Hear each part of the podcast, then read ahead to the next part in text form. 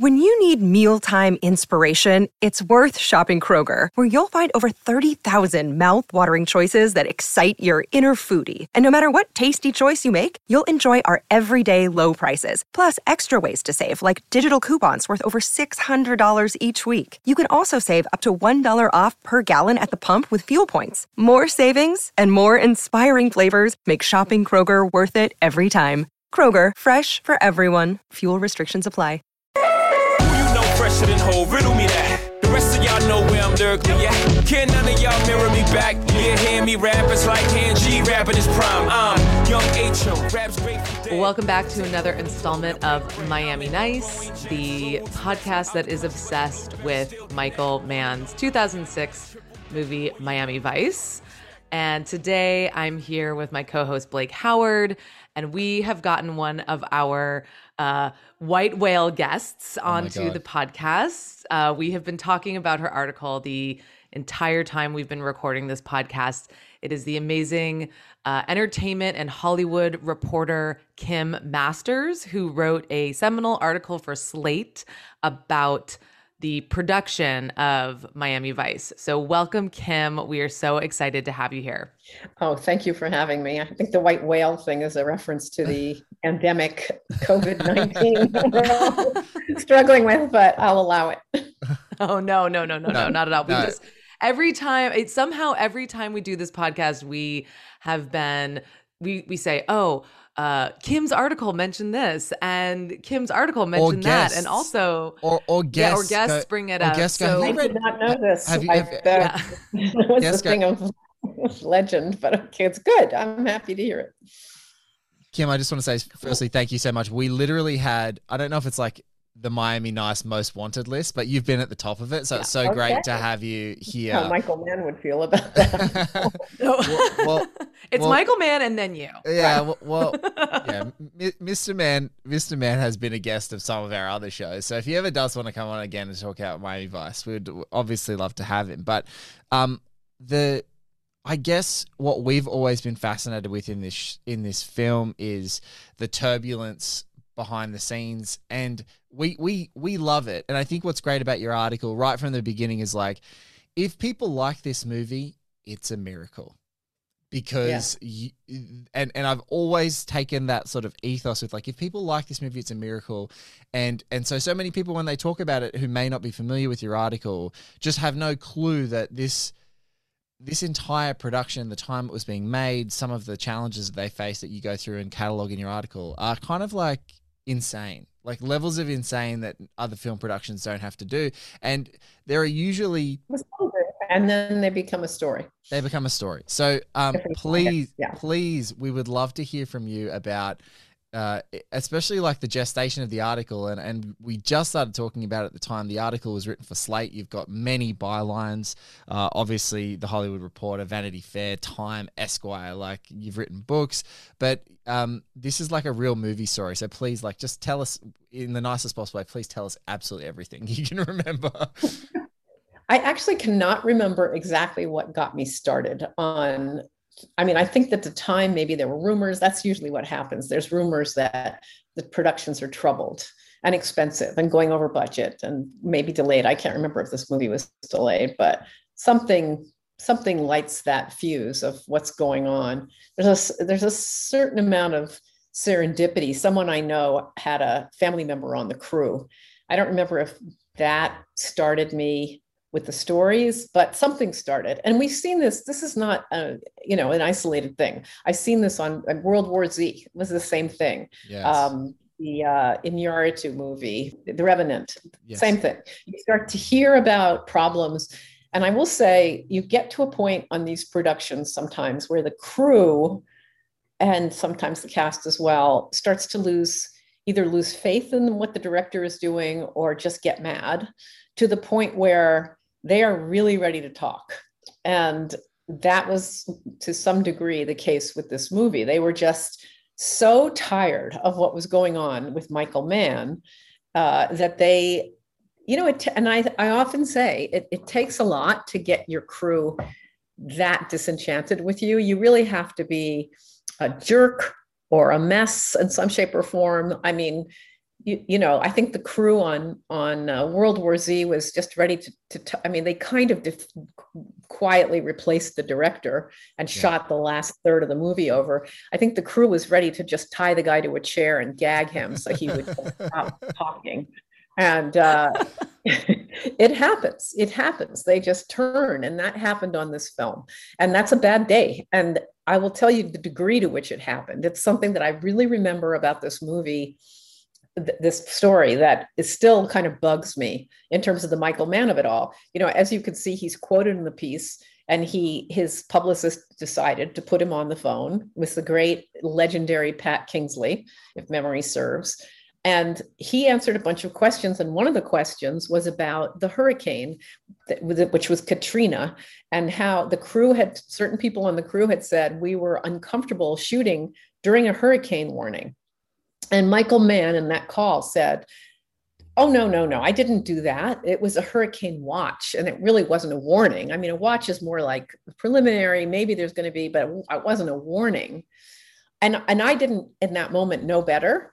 But when I went back to those sources, uh, they were so incensed because that, that was a lie that they copied their pay stubs with the timestamps on them to show that they had been sh- ordered to shoot during a hurricane watch for Hurricane Katrina. Very dangerous and not really legal. And I remember the uh, the film people, this the Miami film people uh, tap dancing around this because they didn't want to say that this had happened. You know, they they were being pressured. Obviously, it was really you know it makes you realize the film industry's power is so great that they were willing to kind of cover up and paper over a director telling a crew to shoot during a hurricane warning and where, where I think if I'm remembering the windows broke at one point and sort of rained down on yeah. Carol and Jamie Foxx well, so, you know, I did go back and I tried to say, excuse me, I think you lied because I have physical proof in my hand that you lied. And of course, he's no longer available, can't get him on the phone.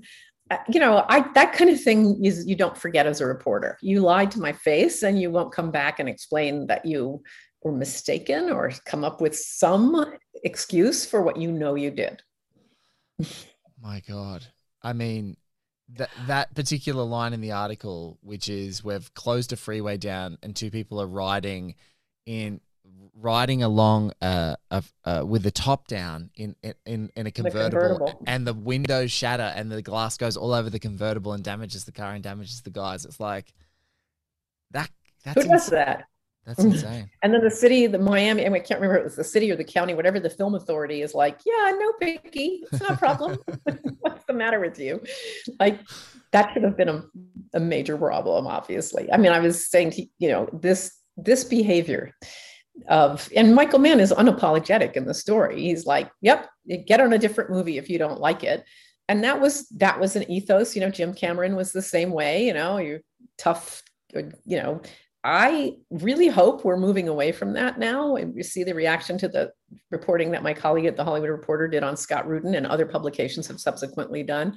You know, there's a kind of a recoil from that extreme of, of abuse. And there should be. I mean, there's always been this thing like, yeah, they're creative, so they do this stuff. But not everybody's creative does that stuff. You know, I don't think you would see a, a situation where Steven Spielberg is telling people to shoot during a hurricane warning or, or get off the production. No. And that wasn't, you know, all of it. You know, he was he was recording these directions into a, like stream of consciousness, and he would make errors or contradict himself. And the crew is sitting there trying to make plans. You know, these things don't. You don't just step out onto a set and start shooting. like things must be put into place. And he's he's like saying make it yellow no make it blue and you don't know does he want blue or does he want yellow?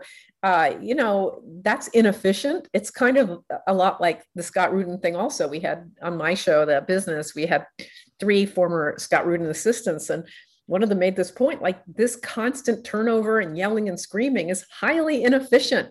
And with, with movies you know every minute is money and so when he's saying blue, no yellow, and you don't know which one it is, you're just wasting. And he did go over budget as, as, as is predictable. So, you know, it's up to the studio, I guess. Is it worth it? I don't know that the uh, ultimate payday from Miami Vice was. I've never analyzed that. Well, it's interesting, you know, mentioning that you know, obviously you interviewed Mann. I mean, I think a lot of these articles about troubled productions or about, you know, things like this, usually the the creator is not as involved in in the interview process and and is willing to talk about it. You know usually it's just sort of a canned statement or some sort of um, release through a spokesperson. So i think it's so interesting that you did talk to him and even though it might have been spun in a certain way that he was quite unapologetic and circumspect about the the the conditions of the shooting and and all the chaos that was happening whether it was uh, you know, someone getting shot in the Dominican Republic or a hurricane with blasts raining onto Jamie and Colin in the Ferrari or whatever it is. I mean, I think it's interesting that he was willing to sort of go there. I mean, was that unusual for you? Were you surprised you know, at all? I mean, it's happened. I'll tell you when the when we did the Revenant story where the crew was fed up. And he did put people in the area to put people at risk. But I sort of thought he was safely off filming in Canada when I was reporting the story. Like, you know, I'll get something like that, you know, and, and I, to my, uh, to my shock, I got a call like late afternoon saying, he is in LA and wants you to come to his office now. I was like, I guess that's good, but do I have to? and you know, he he felt uh, in the same vein in a way as Michael Mann. I mean, he made a bigger effort to be charming, but he honestly thought I could tell that I'm going to charm my way out of this with this reporter. I'm going to sit down and I'm just going to be so charming. But you can't charm your way out of half your crew getting on the phone. It's not one or two usually in these situations. It's a bunch. You've lost the crew and uh, that's hard to charm your way out of. And the piece came out the way it came out. Of course the movie went on and did very well. So it doesn't you know one of the points i like to make with it's because studios i haven't done one of these stories in a while but they get so reactive and scared that it's going to put a pall. I mean i know that universal then had thought that i ruined battleship because we wrote a story sort of questioning the making of Battleship, the movie that I think by the look on your faces, you're like, "What's that?" It's a no, no, no. Oh, no, we know. The look on our faces is because we know exactly what Battleship is. Oh, okay, sorry. but uh, you know, I often point to like we did a piece about Noah, the the uh, mm. um, the big film, Aronofsky, the, the Aronofsky film, and they did not put him on the phone, but one of the studio execs sat down and really just talked through things that were going wrong. And you know, if the movie came out and did better than I would have imagined, it, it doesn't. World War Z did fine. The story, if the movie delivers, as I, I like to say to these studios, if the movie delivers, you don't have to worry about a, a, difficult production story that may actually increase interest, but the movie has to deliver. Yeah, it's the the the most famous one, which actually now has a lot of new generation filmmakers going, I want to make my apocalypse now. And the great and the great filmmaker Chris McQuarrie, who's a very successful now director of the obviously the Mission Impossible franchise, Chris McQuarrie says all you have to do to make Apocalypse Now is go insane, go like a couple hundred million dollars over budget, mortgage your house, maybe have deaths in the family, maybe have a Filipino government, just you know pull helicopters away half through. The, all that's fine. Nearly kill yourself, have a heart attack, have one of your stars have a heart attack. Then you can make Apocalypse Now. Yes, but, that's but that, and then just before, and then just before that, you just have to make The Godfather, The Godfather Part Two, and The Conversation, and a San Francisco Opera all in sequence, and win multiple Academy Awards. Then you can do that. So it's I, but I, I completely agree. I think sometimes these things, um, like especially with The Godfather, uh, sorry, especially with the Apocalypse Now example, that's the legend of that movie you buy the movie now with the Hearts of Darkness documentary. That's how Francis Ford Coppola packages it. It's like this movie is a miracle, and here's the insanity that resulted in this miracle. So, like, right. if if the movie delivers, you're 100 percent right. Then we. I mean, we're in such a different world now in terms of maybe an indie film, but a studio film. I mean, studio films still go awry, but um, it's not. You know, we're in so much more of a corporate world that I, I, I think they at least try to be a little bit more buttoned down. It's very hard though. It's a creative business. I mean, I'm not willing to. I, I I'm willing to say it's not like I you know it's not like making the perfect hamburger. You know, there's no recipe. And so you're putting yourself out there and it's stressful. I think sometimes the success that people have had you know, even on this film with Jamie Foxx, he won an Oscar before they got into it. And he suddenly was showing up with his big entourage and having a lot of demands, some of which were perfectly reasonable, by the way. Not wanting to go to a very dangerous part of Paraguay for the final bit is, I would not have an issue with that. I mean, you know, he made them do the ending over because he wasn't going to go, he was refusing. So, but, you know, I, I creative people, things are going to happen. That's for sure. But I don't know. You, I, I feel like it's not quite the same. I don't know. Maybe because Marvel is such a machine, you never hear anything. You never hear anything. Uh, they somehow have it buttoned down, and it's been a while since we've really looked. I, I'm trying to think the last time we said, "Let's do a production gone haywire" story, and it really has been a while. Dante Spinotti, who is one of Michael Mann's frequent cinematographer collaborators for many many years, um, spoke to the show one time, and Dante said he worked on the, the Ant Man movie with Peyton Reed. I think it's Ant Man and the Wasp, the second one. And he just said everything's animated. Like they an- basically essentially animate the whole movie right as their plan. And so, post production, really. And, yeah. So, so they animate everything, even the shots they're going to do in live action. So they kind of get a gist of where they want the cameras to look because they're, they're at the same simultaneously with all of the special effects.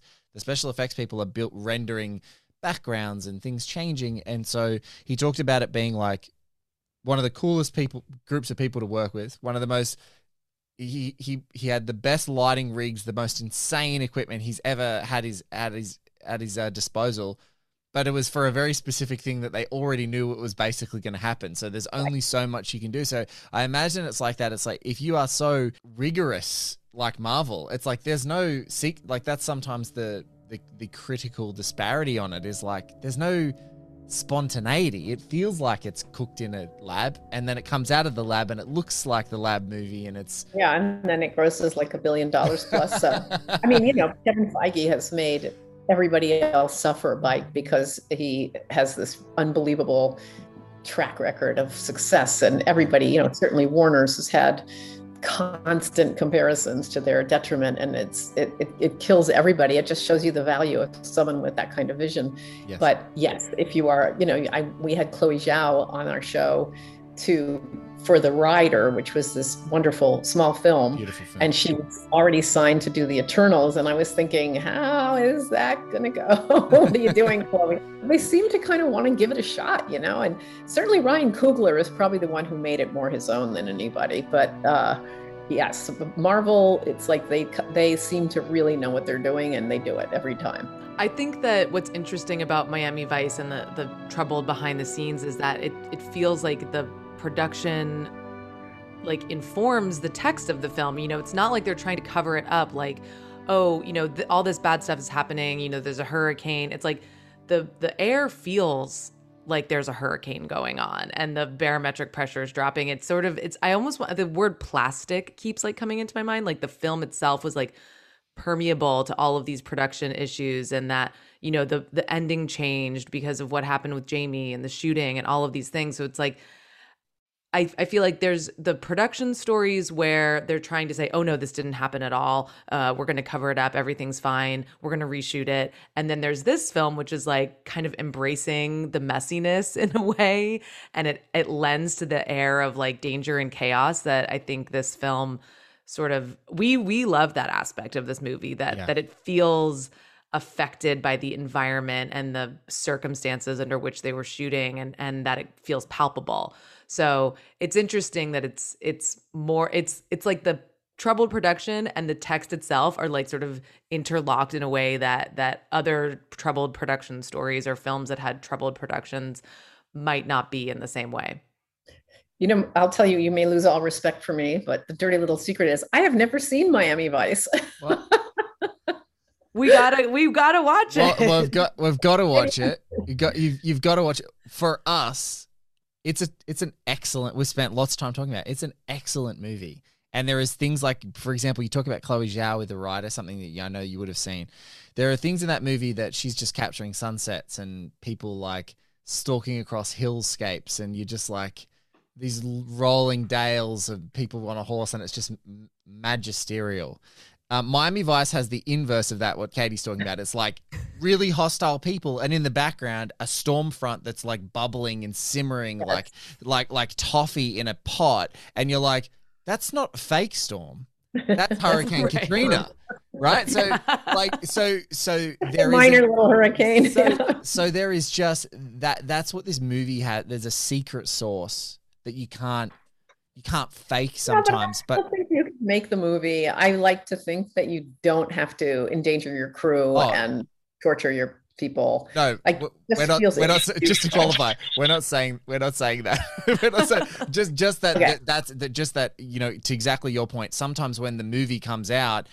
Um, for for a certain group of fans at the time, immediate people are immediate adopters, and then it it has had a long tail. Like it has had this continual reappraisal, um, and and that's part of what our show is doing. Is just reappraising this thing over. Yes, well, that's what the studio said at the time. Yeah, I've never analyzed it. Like I don't know where it is on Rotten Tomatoes or what the ultimate box office of it was. Uh, so I don't know. I will say that on film Twitter, especially in the past couple years, like it's definitely had like a cult resurgence. Like I keep seeing more and more people tweeting about Miami Vice and the Our bodies come in different shapes and sizes, so doesn't it make sense that our weight loss plans should too? That's the beauty of Noom. They build a personal plan that factors in dietary restrictions, medical issues, and other personal needs so your plan works for you. Noom doesn't restrict or shame when you want to treat yourself. Their flexible program focuses on progress instead of perfection. You don't have to give up carbs or anything. And with their daily lessons, you can learn something new about your food choices every day. After just a few days of using the app, I learned how to recognize cues for overeating and how to choose the right foods to feel full. Stay focused on what's important to you with Noom's psychology and biology based approach. Sign up for your trial today at Noom.com. That's N O O M noom.com and check out Noom's first ever cookbook, The Noom Kitchen, for 100 healthy and delicious recipes to promote better living. Available to buy now wherever books are sold. Past couple of years.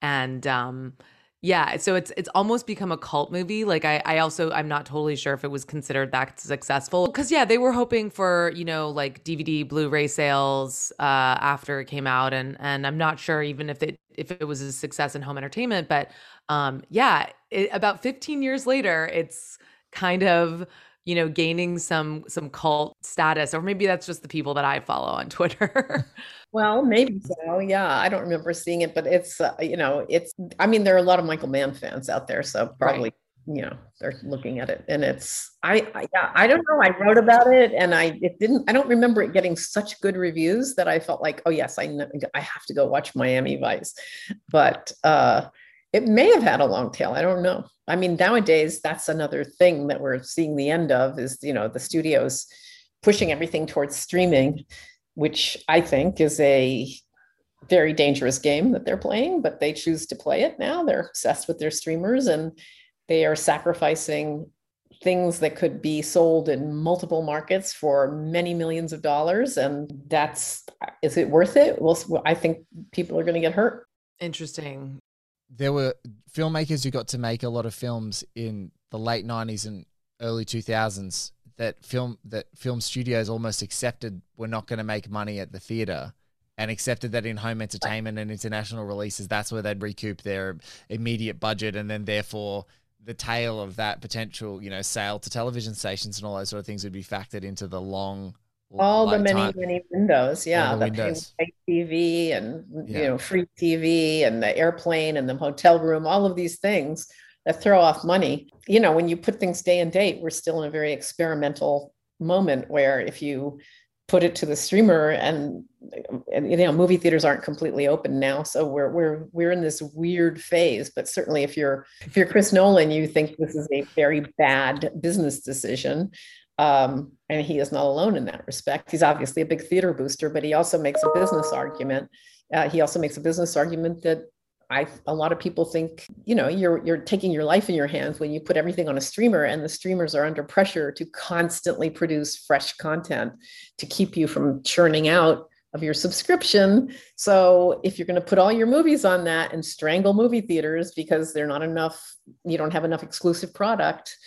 And we're seeing this drama play out in real, real time. It's just playing out with Quiet Place too, where you know. Yeah, I was just gonna. That's exactly what I was just gonna mention the Par- Paramount versus uh, Emily Blunt and John Krasinski at the moment because so much of their incentivized pay packets that they probably took a significant took significantly less took um, is now in jeopardy because if they put it day and date onto a Paramount Plus or something like that or or earlier then, but I mean they they have said it's a 45 day window but it's I don't think the rules are so clear. Like is it really 45 exclusive days or can they pull it out early if it somehow falters? And you know so and I, you know i think it's a little simple because it's almost more it's not so much paramount. I think paramount actually does want to protect the theatrical window and is having more pressure from inside. Like can't we put it on paramount plus? We need to goose this thing. It's kind of the also ran. Can't we just get some heat on that?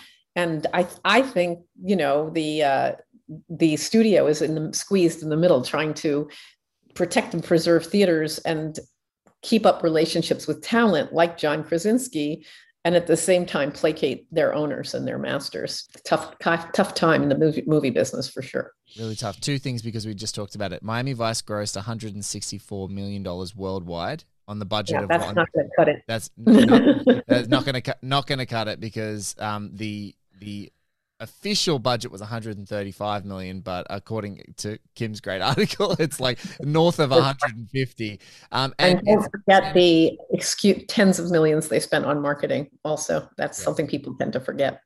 And it's still, it's it's still got a 46 on Rotten Tomatoes. and now you know why. 46. That's a travesty. That's wild. That is a travesty. yeah. I mean, what's more telling, Katie, and I've never, I, I rarely check this, but like, there's a 43% for audience. So audiences are still soft on it. And I'm like, huh. Oh, wow. Wonder, yeah, I wonder if that turned around. That's a funny, that's a funny one. I think Michael Mann hurt himself with uh, that Miami Vice display. I really do. I mean, I haven't looked at his IMDb page to remember it afterwards, but did he get another big movie? I can't remember. Public Enemies came after. Public Enemies came after, and uh, there was apparently friction between him and Depp during the production of Public Enemies. That's sort of shocking. In, that's in yeah, I know. I wish I had. I wish I had a GIF of Kim's face. To, shocking. I just. I would. I want. I want that to to tweet to people who tell me obvious things from now on. Oh my god, that was amazing. Um, no. So apparently it was that, but I. There's not a real like. There's not a a version of your story that is so clinical that says this is uh, accounts from the crew that this was the challenge. It's just sort of in the ether. Um, and then after that after Public Enemies is Black Hat with Chris Hemsworth. Another, there were all three of them that were Universal Pictures. Um, and then with Black Hat, that was one that was sort of dead on arrival from the studio. The studio were just like, we right. don't, we don't remember. Like mm-hmm. overwhelmingly, were like, this is barely going to get a release in the states. It was a Chris Hemsworth, who's Australia's biggest movie star right now. It was coming to Australia to get a premiere with Michael Mann and everything in tow, and Universal went nope and just killed no, it. You and it's like, like yeah, it's like not not gonna happen. So yeah, it's yeah that that one. Since then, it's it's kind of those three films with Universal. It's been lots of yeah, probably potential was, kickstarts, and then it, you know, I think you know a couple of things happen, right? That first of all, people say life is too short. That happened with Scott Rudin, who was who does business with the A24, but the studios got fed up with him I think back when he did the hours in like 2003, it was like, Jesus Christ, you are so high maintenance and your movies aren't that commercial and we're just not doing it. Yeah. Uh, and they lost interest in the more adult type of movie, that kind of scripted stuff that they don't do so much, became all about these comic book things and superhero things.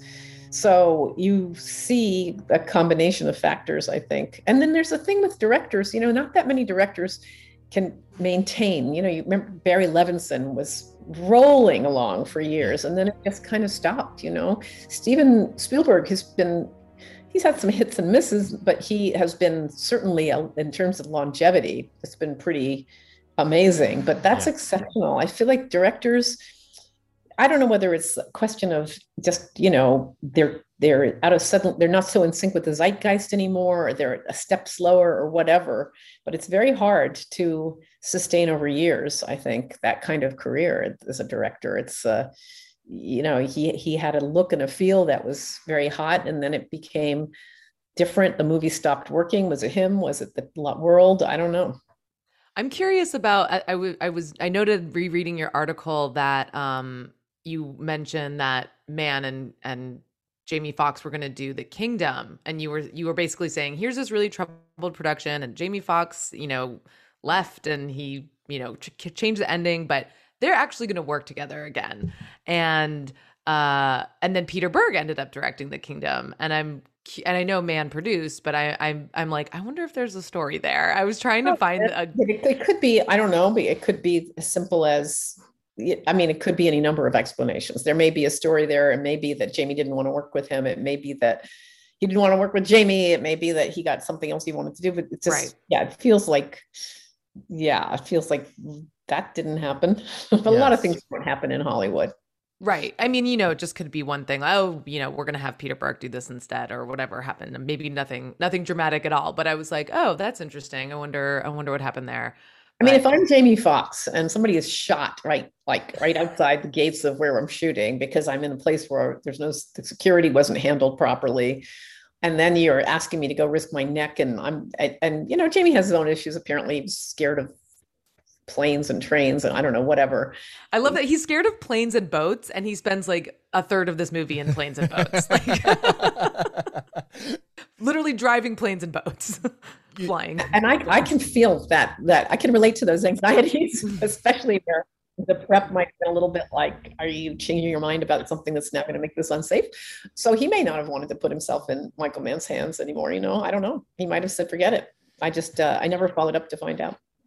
Kim, can I just say one thing that I want to just recommend to everyone listening? Firstly, is obviously to to read this article and continue following you in the business. But there's just one thing that I love doing, and this is a really perverse thing that I want to recommend is is reading your terrific article and then going and finding on YouTube the just the the canned like junket interviews where lots of people are like, "So, you guys have done Miami Vice. Are you going to do another one?" And watching the quality of the acting between Colin Farrell and Jamie Foxx trying to be like, "Yeah, of course, we'd love to work together again. This was a blast. Michael Mann is excellent." It's just it just like look, I love like I don't want anyone for a second to think that Katie and I don't love this movie. We love it, and sometimes the reality is stranger than fiction behind the scenes of making movies. So I just want to just put out there, but man, I love that because you just know, like, no, there, this movie was chaos, and part of that real chaos, whatever intangible quality that has, is in the movie. Does it make all movies great? Absolutely not. But is it evident in this movie? It does. And I, man, I love reading your article, hearing about all this chaos, and then watching them just do a normal junket popcorn daytime TV interview. It just tickles me. It always amazes me that you can write an article like that, like mine, and then no one at the junket dares to say, "Dude, come on, ask a question. Come on, be brave. Just ask."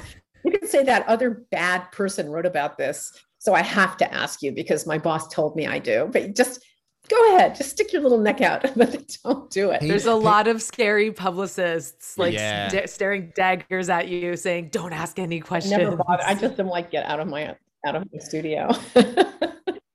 what is your favorite line from the article, and then I'll share my favorite line from the oh, article. that is a great. you're not point. asking. No, I no. do not have. Kim, you can also share your favorite line from the article. No, We're just fan fanboying and fangirling. I sent, I sent it to my editor and was done. That's my favorite part. You're like turning it in, being done. Be- being done is my uh, look. Good. Um, my own boss used to say, "Finished is better than good." exactly. That's how I live my life as well. Uh, my absolute favorite uh, and and will actually be the title of this episode, um, "The Sound of Silence." My favorite line in Kim's wonderful article is asked about Foxx's departure. Mann doesn't speak for a moment, and then he says, "You hear the sound of silence." I just, I just, I love it. Science. I, I love it so much, so much. Katie. Okay, so mine has to do with Hurricane Wilma, which okay, if Hurricane Katrina was threatening the production, and then they get all the way to Hurricane Wilma. Like they named them alphabetically. That means there were a lot of hurricanes W's. Yes. in I between didn't even Katrina that and up. Wilma. Wow. Yeah. Having grown up in hurricane land, I'm like uh, familiar with how they do this. But um, so Hurricane Wilma struck Miami, heavily damaging the production office. And then it says, and the power was out, the city was dark. High level studio insiders says this is where Mann's personality actually paid off. Were it not for his ins- his insanity, his dedication, his knowledge as a producer, we would have been shut down. So I just feel like there's so much in that sentence. Like, yes, it was insane, but he was also dedicated, and he did know what he was doing. Um, yes, we were just, you know, our production office was just taken out by a hurricane, but we managed to pull something off. Oh, the W's, a W hurricane. Yeah. A I mean, W like- hurricane, yeah. there were multiple quotes throughout where it's just kind of like the studio is somewhat surrendering, but like, yes, it was insane. but you know, we're gonna make money eventually. They, they Maybe at some point. they're not going all the way to the the lie about it was great and we're rich. They just are kind of like, yeah, maybe it'll be, it'll be, it might work out. It might. it was crazy. That might have been good. Later in the paragraph, I think the same studio executive says, but for Michael's indomitable bullheadedness, it would have been much worse. Oh and so it's just It's the I like, greatest. It's a, no it's problem, but we needed that. it's it's it's it's just a chorus line of like backhanded compliments. Like it was Right. insane, but he's But you bullheaded. But Yeah. for them because they know at that point they're, they're probably heading for a loss and a problem on their balance sheet and they're being asked to defend the damn thing when this guy's undoubtedly driven them crazy and tortured them and caused problems with their talent and so they're trying to grit their teeth and say yeah it was it was just not a complete disaster so I, I think what I love about this article is that everyone seems very honest in it. And sometimes you can read these articles where it feels like spin or people are defending things or not sharing things. And like that might have been the case when you were, um, you know, obviously you said he lied about the hurricane warning versus the hurricane watch. But what comes out in the piece that you actually wrote feels very real. And so I think that that is what we love so much about reading it. That it well, what you have feels to do as a reporter is know you're right or believe that you're right. You know, I, I, you have to be able to, because they will say that's not true, and you know, I will sometimes say, "Is that what you're going to say? Is that your your final word?" Because I think you're not. You know, it's not. I know I'm right, and then they kind of go, "Ah, let me." I just want to say this, Kim. I love you. That's so great. Uh, Is that your? Uh, oh, interesting. Is that your take? Is that is that where we're going with this? I just limiting love. to that bit because I'm not bit is not going to work in this piece, but you can Oh. lie in front the world if you want to. Oh so yes, I think maybe that's why they were a little more candid. They knew that I knew. Yeah. I mean, like you said, the examples that we kicked off our entire conversation, uh, and and uh, and the impulse is, you can have disgruntled individuals on sets, and sometimes they're more toxic. Like you can feel a toxicity of like you hear a report of an actor not getting on with the director individually, but the rest of the film has a cohesion. But like you said, when you're getting half the crew. Like World Yeah, War Z, like turning up, calling you, like, "Hey, I'm, I'm ready to talk." You don't even Uh, have an article ready. You're like, "Okay, I better start typing, uh, start recording this conversation." That that's a completely different animal. So yeah, for example, you know, in this case, and um, you know, Katie and I have talked about it recently for other things, but it was just like I also imagine if you're working with a crew who lives in Florida, and there is a hurricane, there is a. I mean, we've just gone through a pandemic. There's potentially people's families are in danger or hometowns are in danger, and there's a whole air of compassion that probably needs to be laid over that lens, like a compassionate lens. Like we're all working here. We know that we just don't want this thing to shut down because we don't want it to get away from us or whatever, or blow out or the studio to can us. So we're just gonna we're gonna take it to the limit to in the parlance of this movie. But but you can totally understand people being less inclined for BS if they've got family in danger or their hometown's in danger or it's underwater or whatever. They the were really mad. I mean, it's an extraordinary thing for crew to send you their pay stubs. You know, they were really, really mad. Yeah. and they should have been. I think they were completely right. There's no excuse. It's no excuse. I'm sorry for your movie. You're going to do that to people. It's not Yeah. okay. Oh my god. Yeah, sometimes I have to just say to myself, you know, in this world that we live in, like it's just movies. You know, in the industry that we work in, in the in everything, we we take it very seriously and it's very important. There's a lot on the line, but it's It's just a movie. At the end of the day. risking lives. I mean, yeah, I, you, I, not, not, I'm you, thinking we're at a turning point in the industry where you're going to get called out. I feel like you know people are emboldened now, and a lot of these uh, younger people who are Gen Z, they're not there for it. You know, they're like, yeah if you listen to the episode we did with Scott Rudin's assistants, you know, they're like, what is this crap? You know, they get to they all got to that point and they're they're on the record. They're talking publicly with their actual names, which it's not like news that Scott Rudin was an abusive nightmare. It's I wrote about it in 2003 and yeah. Swimming Sharks is before that in the 90s. Everybody knew. It's the it was more open of a secret than Harvey Weinstein. And yet only in this moment is it a thing and i hope that means something you know? I hope that if if a michael mann type of director decides to start doing this to people they will be on the phone fast to the press and and blow the whistle. Yeah. You know we protect them. I mean we don't you nobody got uh, outed as a source on this thing. We're careful with people's careers. Yeah. you're not putting them you're not putting them in a hurricane you're you're you're, protecting their quotes and, yeah. and I mean, you know, it would it would not help. Like a lot of people put their hands, their career in your hands with they have an NDA, whatever. We don't take that lightly. I mean, I certainly don't. I always tell people, know your reporter. Don't call somebody you don't feel you can trust, who doesn't have a good reputation. Yeah. But we take it very, very seriously. If you're going to come to us with a story, we're going to protect you no matter what. Well, thank you, Kim. This was an awesome conversation. So so interesting and and like a lot to chew over. And and thank you so much for taking the time to talk to us because this was just awesome. Uh, it was my pleasure. I'm glad we got to do it. Indeed. Uh, just a brilliant chat. Thank you, Kim. And just one thing, we just hope that you just check in with us once you actually, if ever, see Miami Vice. Miami Vice. Well, that that forty something percent on both audience and critics is a very compelling argument. Uh, I will.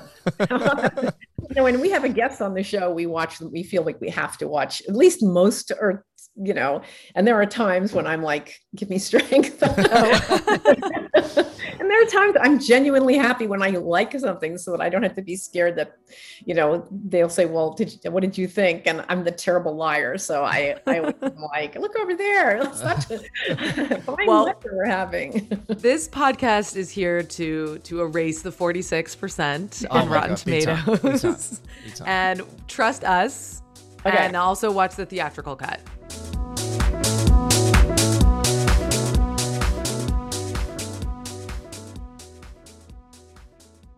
Hi, this is Blake Howard, host and producer of One Heat Minute Productions podcast. We dive into the great and underappreciated cinematic works, often one minute or one scene at a time. Our crew of guests are some of the most wonderful filmmakers, writers, authors, and critics ever assembled. Our shows include One Heat Minute, Josie and the Podcats, All the President's Minutes, Increment Vice, and right now, Zodiac Chronicle. Check out oneheatminute.com or find us wherever you get your podcasts. When you need mealtime inspiration, it's worth shopping Kroger, where you'll find over 30,000 mouthwatering choices that excite your inner foodie. And no matter what tasty choice you make, you'll enjoy our everyday low prices, plus extra ways to save, like digital coupons worth over $600 each week. You can also save up to $1 off per gallon at the pump with fuel points. More savings and more inspiring flavors make shopping Kroger worth it every time. Kroger, fresh for everyone. Fuel restrictions apply.